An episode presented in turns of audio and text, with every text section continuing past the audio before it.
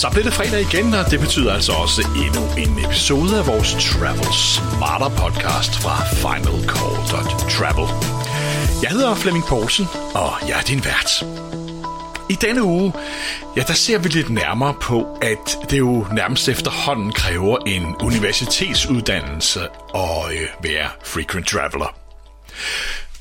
For det er et faktum, at det igennem de senere år er blevet mere og mere uoverskueligt både at booke rejser og have styr på de forskellige billetklasser, men så sandelig også, hvordan man skal både optjene og bruge sine point. Der er intet ved det her, som er enkelt, hvis man vel og mærket vil have mest muligt ud af sit rejsebudget. Og det øh, kan vi jo i virkeligheden takke flyselskaberne for. For selvom de på den ene side bruger loyalitetsprogrammerne til at øh, lokke os indenfor i butikken, ja, så gør de jo også samtidig, hvad de kan for, at øh, det skal være svært for os at optjene point, og øh, ikke mindst overskue, hvordan vi skal bruge dem igen. Vi ser jævnligt devalueringer i bonusprogrammerne, Øh, hos SAS har vi øh, for nylig set, at de har skåret øh, over 90% af optjeningen på øh, visse Go Light-billetter, og for den sags skyld også visse Go-billetter. Og det er jo noget, som har en øh, stor indflydelse på det, vi får tilbage for at være lojale. Og man kan måske i virkeligheden gå så langt og sige, at det kan ikke betale sig at være lojal, hvis man flyver på de billigste billetter længere. Flyver man på dyre billetter, øh, ja, så er der stadigvæk øh, en masse upsides i det. Og det er ikke bare det med, at der er forskel på billetklasser og optjeningen i de forskellige klasser. Det handler også om at optjene sin status. Og her kan man selvfølgelig øh, gøre som øh, flere flyselskaber siger, hvis du bare har antal legs nok, eller antal flyvninger nok i året, ja, så kan du øh, stadig få din status. Men sådan er det jo ikke for øh, rigtig mange mennesker. Der handler det jo om, at man skal optjene bonuspoint øh, for at nå grænserne til for eksempel et guldkort og få sine fordele som fast track og lounge osv. Og det er blevet betydeligt sværere. Specielt for dem, som rejser på et mix af forskellige billetklasser. Der øh, er jeg ret sikker på, at øh, man for mange vedkommende vil se, at øh, de ændringer, der er gjort, jamen der er det øh, måske det, der gør, at man ikke kommer over øh, den grænse, som øh, er den magiske grænse for at få de her øh, fordele. Vi så for nyligt øh, en artikel, vi skrev på øh, finalcall.travel, om øh, at omkring 20% af American Airlines kunder ikke opnåede status i 2019, som de gjorde i 2018, til trods for, at de vil opretholde samme rejsemønster. Og det hænger selvfølgelig sammen med, at øh, American Airlines øh, de har et lidt andet system, end vi er vant til her i Skandinavien, men øh, der skal man nemlig omsætte for et vist beløb, også for at komme øh, op i status. Øh, og den grænse har de hævet, så øh, det næste år bliver sværere at nå den grænse. Det vil sige, man kan for så vidt flyve det samme som i år, men man kommer bare ikke over den højere grænse, og derfor kan man ikke få sin status. Men det gælder jo også og booke billetter. Og hvad der er inkluderet i dem. Det har aldrig været mere uoverskueligt at booke en flybillet, end det er i dag. I de gode gamle dage, som øh, man vel kan tale om, som faktisk ikke ligger så mange år tilbage, ja, der vidste man nogenlunde, at bookede man med et lavprisselskab, jamen så øh, måtte man igennem gebyrjunglen og holde tungen lige i munden, øh, kigge alle vilkår og så videre, fordi den pris, man så på billetten øh, øh, til en start, ja, det var langt fra den, man endte med at betale. Og bookede man med et øh, traditionelt netværksselskab, ja, så fik man øh, det, man havde behov for, inkluderet i billetten. Men nu er de fleste netværksselskaber også hoppet med på lavprisbølgen og øh, har det, man kalder unbundled produkterne i meget stort omfang. Og det betyder, at det for så vidt mere eller mindre ligegyldigt, hvilket flyselskab man booker med, ja, så øh, er der tillæg af forskellige art i langt de fleste tilfælde. Man kan selvfølgelig sige, at hvis du rejser på korte europaruter, jamen der er der en øh, stor andel af kunderne, som ikke har behov for bagage, og derfor kan det måske give mening, at bagagen ikke som udgangspunkt er inkluderet i, i prisen. Men det har jo også bredt sig til langruterne.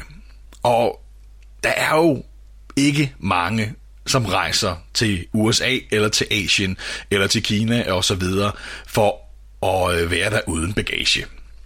Det øh, er jo kun lavet for at få billetterne til at se billigere ud, end de reelt er. Det her har spredt sig endda til øh, charterselskaberne nu, hvor øh, senest TUI er begyndt at øh, opkræve gebyr for bagage på, jeg tror det er 250 kroner på øh, langruterne per person. For 15 kilo, vel at mærke, som ikke er meget.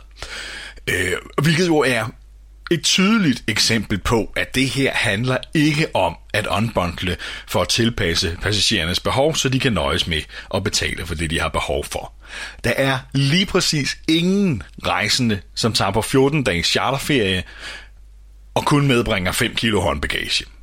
Det her er kun designet til, at billetterne skal se billigere ud, end de reelt er. Så har man lukket folk ind i bestillingsflowet, og så ender de med at betale ekstra, for nu har de jo mentalt besluttet sig. Og der synes jeg simpelthen, man trækker den for langt. Jeg synes også mange ruteselskaber har trukket den for langt her. Jeg kan forstå, at de selvfølgelig følger med lavprisselskaberne, men det burde nok være på tide, at man sådan lovgivningsmæssigt kommer med nogle retningslinjer for, hvad skal der være inkluderet i en annonceret pris på en øh, flyvning. Igen, der er ikke mange, der flyver på langruterne uden at have bagage med. Øh, og det kunne jo sagtens være det, der var sammenligningsgrundlaget. Man lovgiver jo i mikroskopiske detaljer om alt muligt andet, når det gælder luftfart, og for øvrigt mange andre brancher. Men lige her, der er det altså det vilde Western, som øh, er umuligt at overskue, medmindre man, øh, som jeg sagde i begyndelsen af udsendelsen, nærmest har en øh, universitetsuddannelse i øh, at det være frequent traveler eller bare rejsende i det hele taget. Øh, så min opfordring er klart, at selvom jeg ikke er den store fan af alt for meget øh, regulering fra myndighedernes side, det kommer også ofte med øh, en masse øh, bagdele, fordi det sjældent er øh, lavet særlig godt. Men på den anden side, så har luftfarten altså også bevist, at de magter ikke at håndtere et gennemskueligt øh, produkt over for forbrugerne selv. Så det er måske på tide, at der kommer lidt politisk indblanding her. Kig for eksempel på, når du skal booke en SAS-billet til USA. Hvor mange bonuspoint optjener du på det her? Hvad er der inkluderet i prisen? Der har man jo delt det op i forskellige bookingklasser. Og man kan ikke forvente, at almindelige rejsende har styr på bookingklasser. Man kan måske godt forvente, at de har styr på kabineklasser, men rigtig, rigtig mange mennesker aner ikke, at der er en forskel på det her. Bookingklasserne er et øh, bogstav, og der er mange af dem, som øh, kan bookes i, øh, afhængig af forskellige prisklasser og så videre. Men SAS har gjort det helt umuligt ved, at nogle af de her bookingklasser, for eksempel O-klassen, den dækker både over Go Light, som ikke har bagage med, og en Go Smart billet, tror jeg den hedder, som har bagage med. Men den giver i begge tilfælde praktisk taget ingen bonuspoint af betydning. Og hvordan i alverden skal en almindelig rejsen kunne overskue det her? Ja, naturligvis står der, hvis man booker via SAS' hjemmeside, at man optjener x antal point på den her flyvning, men rigtig mange gør jo heller ikke det. De booker via et rejsebyrå eller et online rejsebyrå, og der står ikke det her. Og der synes jeg jo, man har fejlet. Man har, jeg ved ikke, om det er bevidst, eller man bare ikke har tænkt sig godt nok om. Men havde man nu i det mindste delt det op på kabineklassen, eller på, hvad skal man sige, billetkategorien, i stedet for bookingklassen, så der var nogle regler for light-billetter, der var nogle regler for Go-billetter, eller Go Smart og Go Pro, og hvad de nu hedder, de her nye navne. Så var det jo til at overskue. Så vidste man, køber du den billigste billet uden bagage, jamen så har du også sagt farvel til din bonuspoint. Du var til gengæld også home safe, hvis du havde købt en billet med bagage, så vidste du, her var bonusoptjening i det mindste bare en lille smule anstændig. Sådan er det ikke i dag der kan du sagtens tro, at jeg har booket den her billet med bagage, så er det i hvert fald ikke den billigste, og så har jeg måske stadig lidt bonusoptjening. Men nej, ikke hvis du er uheldig at havne i for eksempel O-klassen i bookingklasse. Og mange steder kan du ikke engang se den her bookingklasse, før du bestiller. Og det kan man selvfølgelig bebrejde online rejsebyråerne og så videre for, men det er kompliceret det her, og flyselskaberne gør alt, hvad de kan, for at det skal blive ved med at være kompliceret. Og det er det, min kritik går på. Og nu ved jeg godt, at jeg nævner SAS som eksempel her. Det handler slet, slet ikke kun om SAS. De følger i virkeligheden bare med ned øh, af stien sammen med de andre i øh, kapløbet mod bunden her. Prøv at booke en billet med United i USA, som øh, også har indført det øh, såkaldte Basic Economy, øh, som også er helt umuligt. I USA har selskaberne, der er forskel mellem selskaberne også, at på nogle basic billetter, som de alle har indført efterhånden, øh, jamen der har du øh, for eksempel ikke muligheden for at tage en almindelig håndbagage med. Der skal du op i en anden billetklasse, hvis du skal have den almindelige håndbagage med, frem for en lille computertaske, du kan lægge under stolen foran. Så er der forskel på, at på nogle billetter, der kan du vælge sæde, på andre kan du ikke. På nogle kan du optjene øh, status miles, eller øh, øh, det, de, de tæller mod det beløb, man skal opnå for at øh, opnå status. På andre billetter kan man ikke. På nogle billetter kan man opgradere, på nogle kan man ikke. Og det er helt umuligt at overskue. Selv for os, som rejser meget, og som er ret godt inde i reglerne her. Jeg må tage mig selv i, nærmest hver gang, jeg booker, at man, jeg virkelig skal ned og nærstudere reglerne her, for at være sikker på, at jeg rent faktisk får det produkt, som jeg gerne vil have. Og der har flybranchen i mine øjne fejlet radikalt ved at gøre deres produkter så uigennemskuelige for alle. Hvad er der galt med at designe et produkt, som gør det let for kunden? Det er som om, at det er ikke rigtig gået op for flybranchen endnu. Vi skal helst gøre livet så svært som muligt for alle vores kunder, øh, for forhåbentlig jamen, så falder de i et hul en gang imellem og overser øh, noget med småt, øh, og så kan vi sidde tilbage og grine af dem, fordi haha, du fik ingen bonuspoint, eller nej, beklager, du må betale en formue for at vælge sæde, selvom du troede, du havde det med, eller hvad ved jeg. Der er så mange faldgrupper undervejs her, som jeg har så svært ved at se, hvordan det skal være en fordel for nogen. I alle andre brancher taler man jo om kundetilfredshed. Men gør, eller i alle, men i hvert fald i mange brancher, er det jo et grundlæggende, en grundlæggende del af DNA'et, at man forsøger at lave det produkt, som kunden vil have. Og så gør, at kunden er glad og tilfreds, når han har købt det her produkt. Og det er som om, at i luftfarten, der går man i den stik modsatte retning. Der skal man forsøge at designe produkter, som gør det ekstremt svært at finde det produkt, man gerne vil have. Som gør det ekstremt svært at overskue, hvad bliver den totale pris, som gør det ekstremt svært at finde ud af, jamen, hvordan, hvad, hvad skal jeg flyve her, og for at jeg kan få min øh, status næste år, så jeg kan benytte de fordele, som jeg har lyst til. Rigtig mange mennesker vil jo gerne betale ekstra for det. Det handler jo ikke om det. Øh, jeg har i overvis ofte betalt en lille smule ekstra for at flyve med SAS, så jeg kan opretholde mit guldkort. Men de har efterhånden gjort det så svært, at jeg er næsten nået til det punkt, hvor jeg tænker, så kan det også være lige meget. Og det tror jeg mange har. Vi har jo set mange eksempler i øh, vores Facebook-gruppe, øh, hvor folk har begyndt at skifte til andre bonusprogrammer, eller kigge sig om, øh, om græsset er lidt grønnere på den anden side, og, og det er det i nogle tilfælde. Langt fra i alle. Fordi igen, det er det meste af branchen, der er på vej ned af den her blindgyde, øh, som åbenbart har gang i sådan en, det er sådan en kollektiv øh, lemming-effekt, hvor øh, man ikke rigtig selv kan tænke sig om, men hvis der er nogen, der gør noget, som øh, man kan se en øh, upside i på kort sigt, så følger alle blindt med i samme retning, uden at tænke på, at øh, den her vej, den fører faktisk ud over afgrunden. Og selvfølgelig handler det om, at flyselskaberne skal have tjent penge. Det skal de også have lov til. Det handler ikke om, at øh, vi som rejsende bare altid skal have mest muligt ud af det. Eller det gør det jo i virkeligheden, fordi det handler jo om, at vi vil have mest muligt ud af vores rejsebudget, og der skal man vælge det flyselskab og det produkt, hvor man synes, man får mest ud af rejsebudgettet. Og selvfølgelig er der forskel på, hvad man prioriterer. Nogle vil rigtig gerne have mange bonuspoint, andre vil øh, hellere have en direkte flyvning, og andre er ligeglade og vil bare have den billigst mulige billet. Og det er for så vidt fint nok, og det kunne man jo sagtens håndtere inden for de enkelte booking, ikke bookingklasser, men billetklasser. Øh, for eksempel i SAS' tilfælde med Light og Smart og Plus og så videre. Det behøver man jo ikke at gøre forskel inden for de enkelte øh, klasser øh, på, hvad man får ud af det i øh, optjening og så videre.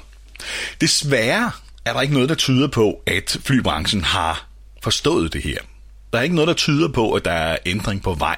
Tværtimod, så øh, er der stadig flere og flere flyselskaber, som skærer ned på, hvad som er inkluderet i visse klasser. Nu har vi lige set øh, i den her uge, at Emirates har meldt ud, at øh, de skærer ned på øh, bagagen på øh, kampagnebilletter. Det har ellers været et af de selskaber, som har øh, haft et rimelig gennemskueligt koncept, fordi der er bagage inkluderet i alle klasser. Det er der stadig. Men køber du nu en øh, special fare, tror jeg de kalder den, en kampagnebillet, ja, så har de nu sat bagagemængden ned til 15 kilo. Og det er selvfølgelig prisværdigt, at de ikke er gået så langt som de andre, hvor de helt har fjernet bagagen, men faktum er også bare, at 15 kilo er ikke meget. Og 15 kilo, det er et, en vægtgrænse, som Ryanair oprindeligt opfandt. Fordi den er designet til, at en almindelig standardstørrelse kuffert, den er for tung, hvis den vejer, eller hvis, øh, hvis du kun må have 15 kilo med. Sådan en, den vejer normalt, hvis den er fyldt på normal vis, uden alt for meget i, men sådan rimeligt øh, fornuftig pakket, så vejer den i hvert fald 20 kilo, eller deromkring. Så de 15 kilo er designet til, at fylder du sådan en standardstørrelse kuffert, så er den for tung, så skal du betale ekstra. Og nu ved jeg ikke, om det er det, som øh, ligger til grund for øh, Emirates valg af den her 15 kilos grænse, men man skal virkelig kigge sig godt for, når man pakker sin kuffert og får den vejet ordentligt hjemmefra, for at kunne holde sig på de her 15 kilo. Det er samme niveau, som øh, man lægger på på charter. Øh, der har det tit været 20 kilo, øh, men det er så inklusiv 5 kilo håndbagage, som heller ikke er meget. Øh, og det betyder i realiteten for rigtig mange, at den kuffert, du må tjekke ind, det er 15 kilo.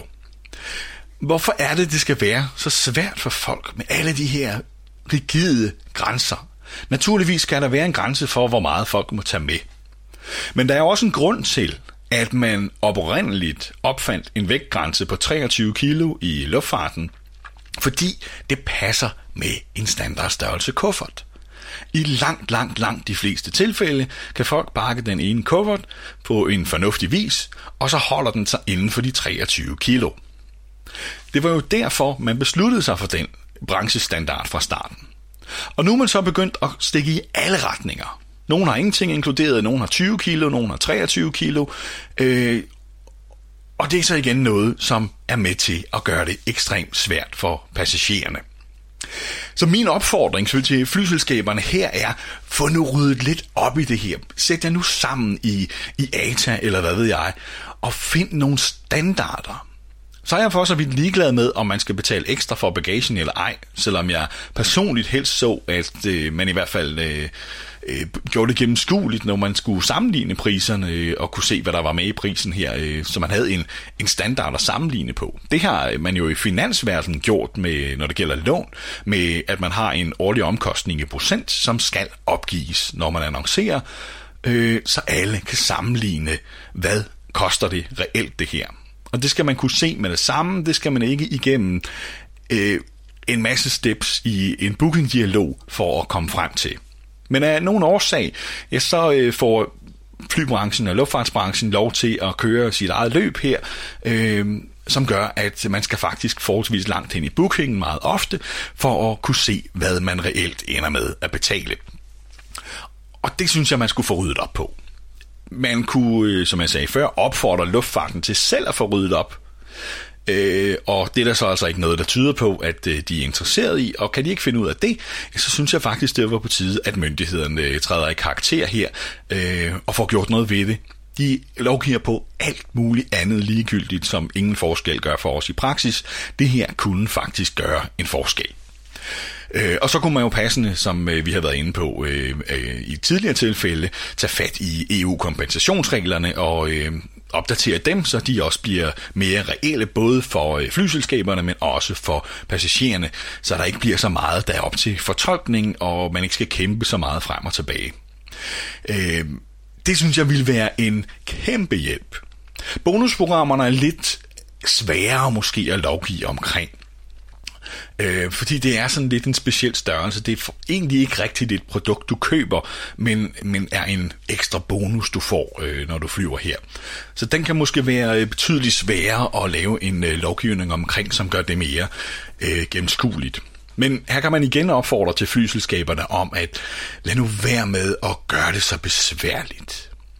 Fordi det er jo i bund og grund det her, som gør, at vi kommer tilbage til jer som kunder. Og gør I det ekstremt besværligt, jamen så bliver vi trætte af det. Som jeg sagde tidligere, jeg så overvejer jeg faktisk nogle gange, om jeg overhovedet gider at optjene bonuspoint på flyrejser længere. Om jeg ikke bare skulle vælge den billigste billet, hver gang jeg skal ud og rejse, fordi ja, så kan det godt være, at jeg mister nogle bonuspoint, men så vil jeg da spare en masse kontanter i stedet for. Og Spørgsmålet var, om det at spare på ikke bare at vælge den billigste billet, det ikke var mindst lige så meget værd, som det jeg optjener i bonuspoint. Det tror jeg i hvert fald, det vil være for rigtig mange. Nu i mit tilfælde, så øh, bruger jeg selvfølgelig meget tid på at øh, finde ud af, hvordan optimerer jeg de her bonuspoint, jeg har optjent, og bruger dem på produkter, som normalt vil koste rigtig meget, hvis jeg skulle købe det, og øh, muligheden for at flyve business og first class en gang imellem osv. Men det er jo ikke det, som er tilfældet for langt hovedparten af flyselskabernes passagerer. Det er der selvfølgelig, hvis man flyver rigtig meget og tilhører kategorien af frequent travelers, så kan man hente noget der, men flyver du på ferie et par gange om året øh, til Mallorca, ja, så er det altså begrænset, hvor mange point du kan tjene på det her og optimere øh, den måde, du benytter de her point på. Du kan så til gengæld optimere de point, du tjener på alt muligt andet end at flyve. Men det ene udelukker jo ikke det andet. Du kan sagtens optjene point på onlinehandel og restauranter og skifte elselskab og alt det her, og kreditkort ikke mindst, som giver stor bonus øh, optjening. Og så bare droppe og flyve med flyselskabet, men vælge den billigste billet øh, hver gang. Og det er jo den retning, bonusprogrammerne går i lige for tiden, at det bliver mere bonusprogrammer, end det bliver loyalitetsprogrammer. Og jeg ved godt, der sidder nogle økonomer på øh, flyselskaberne og har optur over at se på Excel-ark og er nået frem til nogle konklusioner om at se, hvor mange penge vi tjener ved at skære ned på alt det her. Men spørgsmålet er, om det også er tilfældet på sigt. Det er jeg ikke helt sikker på, at de har lavet helt det samme regnestykke. Vi har set masser af eksempler, efter at SAS devaluerede optjeningen på øh, Go-billetterne og Go-Like-billetterne, på folk i øh, vores Facebook-gruppe, som nu er begyndt at flyve med andre selskaber. Øh, og det spørgsmålet har SAS taget det med i beregningerne. Jeg var selv inde på det i en tidligere podcast, hvor, øh, hvor jeg er nået til konklusionen om, at fremover, der bliver det ikke diamond-kortet, jeg går efter. Øh, der bliver det guld, og resten af rejsebudgettet, det øh, bliver lagt andre steder.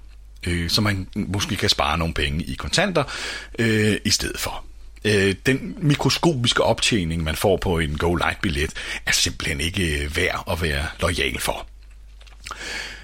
Så min øh, opfordring her er som sagt til flyselskaberne, vær nu gennemskuelige. Arbejde lidt på det. Det er gamle systemer, det her er bygget på. Det forstår jeg. Men der er blevet lavet lappeløsning på lappeløsning på lappeløsning på lappeløsning igennem mange, mange år. Og det har ikke gjort det lettere for kunden at overskue. Alle de her indførelser af light-billetter, og hvad er inkluderet, og hvad er ikke inkluderet, osv., øh, selvfølgelig gør de det for at tjene nogle penge, men det gør det ikke livet lettere for passagererne at overskue det med alle de her forskellige øh, billetregler. Øh, Kigger man på et øh, hvilket som helst flyselskab i dag, og så kombinationen af klasser og billetregler og hvad er inkluderet, er jo det giver jo et enormt antal øh, kombinationsmuligheder, som kunden skal sætte sig ind i. Ikke bare generelt set i luftbranchen, men for hver eneste flyselskab, som man tjekker priser på, der er der forskelligt. Så det er jo helt uhørt mange forskellige kombinationer, man skal forholde sig til, hver gang man skal booke en flybillet. Fordi de forskellige flyselskaber også har forskellige regler. Og hvis man ikke kan finde ud af det i, øh, i ATA-regi, som er øh, sammenslutningen af luftfartsselskaber, eller de store luftfartsselskaber i hvert fald, så kunne, burde man måske i hvert fald kunne finde ud af det på allianceplan. Så man gik ind og ensrettede tingene inden for Star Alliance, inden for One World, inden for SkyTeam osv. Øh, det synes jeg da var det mindste, man kunne forlange. Fordi det er jo hele grundlaget for de her alliancer, det er jo at få streamlinet nogle ting og få gjort det enkelt for kunden at holde sig inden for de her alliancer, så de ikke stikker af til konkurrenterne. Men når man ikke engang inden for en alliance kan finde ud af det, så er det altså op ad bakke at være kunde. Det ser vi jo tydeligt i Starlines for eksempel, hvor øh, øh, hvis man booker en SAS-billet fra øh, øh, Danmark for eksempel, øh, og skal videre med United, ja, så er der altid et eller andet, som man lige har overset. Det kan være øh, sædevalg. Booker du den på SAS hjemmesiden, jamen, så kan du vælge mellem hele economy-kabinen hos United. Øh, men ofte så accepterer United ikke den her øh, sædereservation, fordi du kan ikke se hos SAS, at den forreste del er Economy Plus med ekstra benplads, og der tillader United ikke, at du sidder, hvis du kommer med en SAS-billet. Så kommer du ned i den bagerste del i Economy. Men du får ingen besked om, at du har valgt et sæde, du ikke må. Det ser alt ser fint ud på SAS hjemmesiden, men logger du ind på United, jamen så har de ikke godkendt din sædereservation, men har i stedet placeret dig på et øh, tilfældigt øh, midtersæde øh, nede bag i kabinen. Og det ved du ikke, før du står i gaten, og så er det for sent at vælge et bedre sæde. Så sådan nogle ting her er jo et typisk eksempel på, at man ved ikke, hvad man køber, medmindre man er ekstremt meget inde i reglerne. Og så taler vi altså så meget inde i det, at øh, ikke engang kundeservice-medarbejderne hos flyselskaberne er klar over det. Der er også masser af øh, tvivl om, booker du nu en plusbillet hos SAS og skal videre med for eksempel United, hvor bliver du så seedet? Der vil du jo oftest blive seedet på et almindeligt economy-sæde, til trods for, at United faktisk har en pluskabine med ekstra benplads. Det er også ekstremt svært at se, når du booker der vil mange jo logisk nok mene, at jamen, hvis jeg har en plusbillet, jamen, så sidder jeg vel også i plus hele vejen. Det er en alliancepartner det her, som har et plusprodukt. Hvorfor i alverden bliver man ikke sidet der? Og nu ved jeg godt, at, som jeg også sagde tidligere, jeg øh, taler meget om SAS her, og det er langt fra kun dem, det handler om. Det er hele branchen. Men nu er SAS jo altså det største flyselskab på vores breddegrader, og dermed også det, som flest oplever de her problemer med. Men det kan man opleve på tværs af alle alliancer og på tværs af alle flyselskaber, det her. Øh, og derfor er, synes jeg helt klart, at det er på tide, at der er nogen, der sætter sig ned og siger, stop venner, det er gået for vidt. Alt det her unbundling, det kan man måske godt gøre, men så gør det på allianceplan. Lav nogle samarbejder, så det bliver lettere for passagererne at gennemskue det her.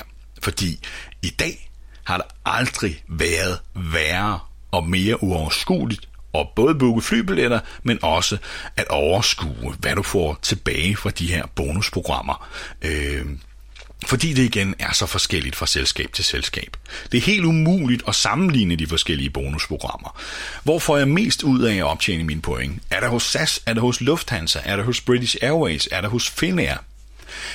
De, de, hele, de kører på forskellige systemer alle sammen, og forskellige optjeningsmodeller, øh, som, som gør, at det er ekstremt individuelt, hvor man får mest ud af det. Og øh, der har man altid usikkerheden om, at jamen, hvem ved lige om lidt, så ændrer de på det hele igen, fordi der kommer jo hele tiden de her jævnlige devalueringer. Øh, hvis det ikke er i pointoptjeningen, jamen, så er det øh, øh, prisen på øh, bonusbilletter, der stiger.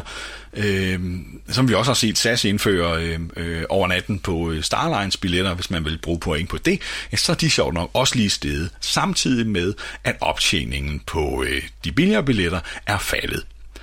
Og det betyder jo, at i forhold til for bare et halvt år siden, hvis man har et rejsemønster, hvor man bliver ramt af de her ting, så er der jo ekstrem forskel på den værdi, du får ud af din bonuspoint. Både i optjeningen, men også hvis du skal bruge dem på, på de her billetter, som er steget.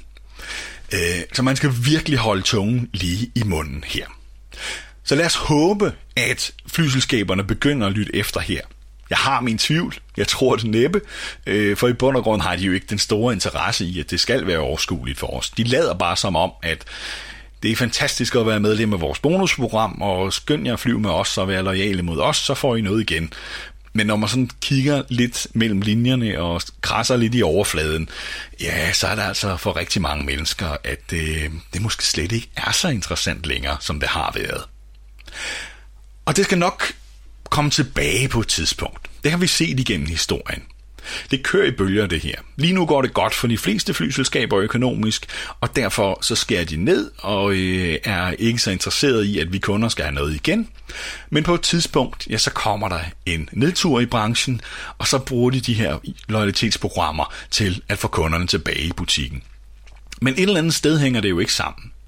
Fordi hvis man bliver skuffet nok gange, så er spørgsmålet jo, kommer man så tilbage? Og det faktum tror jeg, man overser lidt. Det har man set masser af andre tilfælde på, øh, at hvis et selskab får et dårligt ry, fordi man ikke øh, tager sig ordentligt af kunderne, eller er for dyre, eller har for dårlige produkter, så er det næsten umuligt at få rettet op på igen. Og måske det er en af grunden til, at mange af lavprisselskaberne har fået så mange kunder, som de har. Fordi der er jo masser af eksempler på lavprisselskaber, som har dårligt ry rundt omkring. Øh, både i forhold til, hvordan de behandler deres passagerer og produkter ombord og så videre, og så videre, og så videre. Men faktum er jo bare, at kunderne valgfarter fortfar, altså stadig til de her øh, øh, lavprisselskaber, til trods for et dårligt ry. Men jeg er ikke sikker på, at det virker helt på samme måde for netværksselskaberne, for de har i årtier slået sig an på, vi tager ekstra godt hånd om dig. Det var de argumenter, de brugte, da lavprisselskaberne kom på banen. Men hvis man nu oplever, at alt det, de har sagt igennem årtier, måske ikke helt stemmer længere, så tror jeg faktisk, det gør mere ondt, og så tror jeg, at det bliver endnu sværere at få de her kunder tilbage. For det handler jo om forventningsafstemning. Og med lavprisselskaberne, der ved man, at man ikke skal forvente ret meget. Og derfor gør det heller ikke så meget, hvis det en gang imellem går galt. Hvis man ikke føler, at man får så meget ud af sit, øh, øh, sin flybillet ombord, eller man ved, at det koster ekstra at, øh, at købe ting ombord, og så videre. Øh, men når, når de andre netværksselskaber bliver ved med at skære ned og skære ned og skære ned, også på langruterne, øh, hvor man øh, nu hos flere selskaber skal betale for drikkevarer ombord og så videre, så tror jeg, man fjerner incitamentet for os at vælge dem. For faktum er jo, at der er forskel på at flyve en og en halv time til London, og så flyve 10 timer til USA. På 10 timer skal man have noget at drikke. Man skal have noget at spise. Det skal man ikke på London-turen, og derfor passer lavpriskonceptet bare bedre på de korte ruter, end det gør på de lange. Men lad os se, hvordan branchen kommer til at udvikle sig på sigt. Øh, jeg synes, det er spændende at følge med i. Jeg synes, det er en ærgerlig udvikling, vi ser øh, for tiden. Øh, og skal jeg være helt ærlig, så har jeg faktisk ikke de store forhåbninger om, at det ændrer sig sådan inden for overskuelig fremtid. Men jeg har et muligvis naivt håb om, at det på sigt godt kunne ændre sig. For når alt er skåret ind til benet, når vi har ramt bunden kvalitetsmæssigt, så må der være nogle selskaber, som kommer på banen og siger, der er altså et marked på at levere et lidt bedre produkt.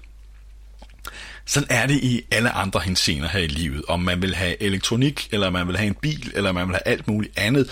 Hoteller for den sags skyld så er der marked både for det skrabede og for de produkter i en lidt bedre kvalitet.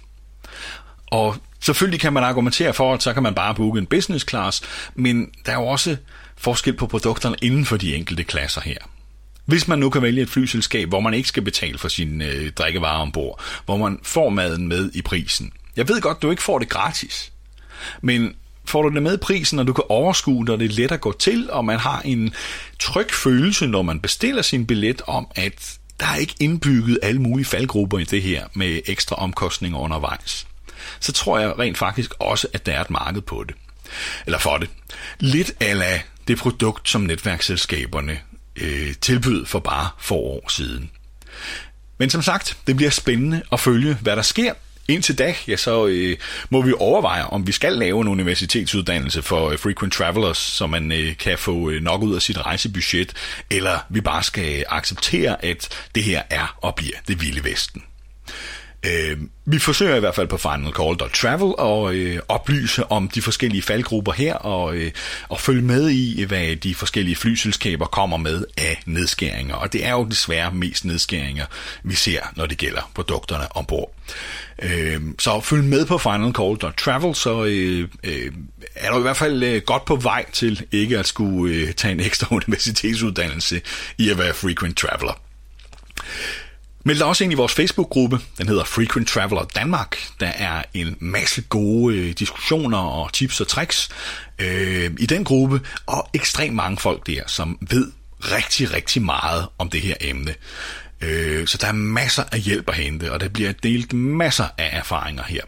Øh, det ser vi jo hver eneste dag at øh, der er medlemmer i gruppen, som får hjælp til at øh, optjene flere bonuspoint, eller få dem brugt bedre, eller skifter alliance eller øh, bonusprogram, så de kan opnå deres status osv. Øh, så meld dig ind i den. Frequent Traveler Danmark hedder gruppen. Du søger den op på Facebook, og så anmoder du om øh, medlemskab der, men husk lige at udfylde de tre spørgsmål, vi stiller dig, for ellers øh, godkender vi ikke nogen til gruppen, der ikke har udfyldt øh, de tre spørgsmål.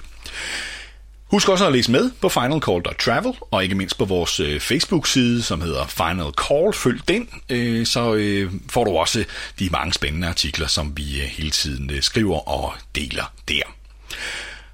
Og som jeg var inde på øh, i øh, tidligere podcast også, ja, så er det gratis at følge os, det er gratis at være medlem af grupperne. Vi lægger et enormt stykke arbejde i det her, for at det skal øh, være lettere at være frequent traveler i Danmark. Den måde, du kan betale os tilbage på, det er del vores opslag på Facebook, tryk like på dem, del det med dine venner, øh, så vi får endnu flere til at følge med her. Jo flere vi er, jo større stemme har vi også. Og jo større er chancen for, at flyselskaberne lytter efter, hvad vi siger. Vi har masser af eksempler på allerede, at øh, emner, der har været bragt op her i debat, faktisk er blevet lyttet på fra flyselskaberne og blevet ændret igen til det bedre. Øh, så det er en rigtig, rigtig vigtig stemme, at vi som frequent travelers i Danmark står sammen øh, og siger fra, når øh, tingene bliver lidt for meget. Så meld dig ind i grupperne, følg os på Facebook, følg vores hjemmeside, så bliver vi super glade. Jeg hedder Flemming Poulsen, jeg har været din øh, vært øh, denne fredag, og jeg har kun til, øh, tilbage og øh, sige tak for øh, endnu en forrygende uge, og ønske dig en rigtig god weekend på genlyt i næste uge. Fantastisk.